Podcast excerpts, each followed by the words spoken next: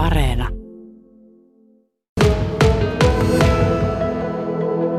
No tästä brändistä aina puhutaan, että mikä se on. Kysehän on oikeastaan nämä yksinkertaistetusti mielikuvien johtamisesta ja, ja siihen liittyy tietysti imaako, mitä rakennetaan, mutta myös tämmöinen paikallisidentiteetti ja sitten myös se maine, minkälainen mielikuva meillä on tuolla muualla. Ja, ja se vaatii se brändi rakentamista ja luomista.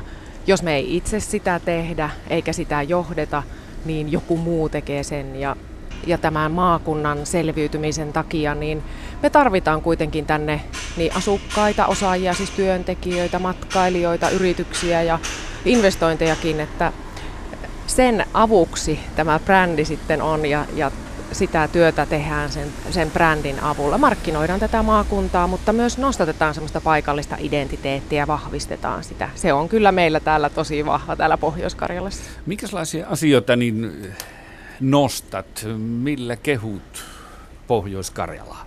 No kun me tehtiin sitä brändityötä tuossa muutama vuosi sitten, aloitettiin tekemään tavallaan semmoinen perusta, perusta niin sillä brändissä ja, ja markkinoinnissa tietysti me mietitään, että millä lailla me erotutaan muusta Suomesta tai koko muusta maailmasta, että mikä on se meidän, meidän juttu. Niin kyllä se hyvin selkeästi, tietysti karjalaisuus nousee täällä hyvin voimakkaasti aina, ja nimenomaan ehkä ne karjalaiset hyveet, hyvän tahtoisuus, inhimillisyys, tämmöinen läheisyys ja yhdessä tekeminen, ne nousee.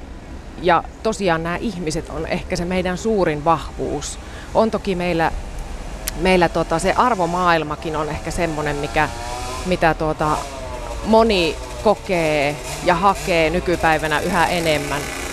Eli semmoinen elämän merkityksellisyys ja että miten täällä on helpompi yhdistää se työ, perheelämä ja vapaa-aika. Että semmoinen oma arvomaailmansa, ehkä leppoisa elämäntahti. Täällä tehdään kovasti töitä ja täällä on kansainvälisen tason yrityksiä, mutta täällä ehkä on joustavammin mahdollista yhdistää se ura, ura työelämä ja, ja sitten tämä vapaa-aika ja perheelämä. Voisiko näin sanoa? Mutta ihmiset on näin yhteenvetona, niin ihmiset on ehkä se meidän, meidän paras vetovoimatekijä. No tuohon silmin pisti, että äskettäin haettiin heimopäällikköä ja heimopäällikköhän sitten löytyy, entinen kunnanjohtaja, mutta tuota, miten tämä termi, joku taisi tekstiviestissä laittaa tuossa sanomalehden tekstiviesteissä ja tykkäsi kyttyrää tästä heimopäällikkö-sanasta, mutta miten sinä näet se, onko se hyvää? No tämähän on itse asiassa ihan faktoihin perustuva valinta tämä käsite.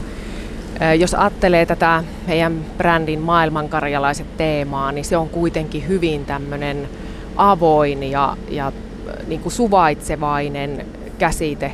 Mutta että tämä heimo, mehän, karjalaisuus on heimotunteista vahvin Suomessa. Ja itse asiassa jos ajattelee pääkaupunkiseutua, niin siellä on heti stadilaisuudesta seuraava, että että se johtuu osittain meidän historiasta, että, että karjalaiset on levittäytyneet Suomeen ja, ja tuota, niitä hengen heimolaisia on todella paljon. Ja, ja jos ajattelee markkinointitoimenpiteitä, niin meidänhän täytyy tavoitella niitä, jotka kokee, jotka on niin potentiaalisia kuulemaan sitä meidän viestiä, joita pohjois kiinnostaa, niin näitä heimohenkisiä me, me tietenkin tavoittelemme. Ja, ja tämä heimoajatus tulee nimenomaan tästä karjalaisuudesta ja, ja tästä heimotunteesta. Se ei ole mitenkään poissulkeva tai että me täällä niin oltaisiin jotenkin omissa oloissamme, vaan mehän ollaan yleisestikin todettu hyvin avoimia ja suvaitsevaisia. Tämä tuttavallinen jutustelu ja, ja tuota, lähimmäisen auttaminen on, on semmoisia, joista meidät myös tunnistetaan, että meillä on jopa semmoinen maine, niin, niin tuota, tämmöinen hengen heimolaisuus ehkä tässä on enemmän ja siitä se tulee se heimopäällikkö-termikin.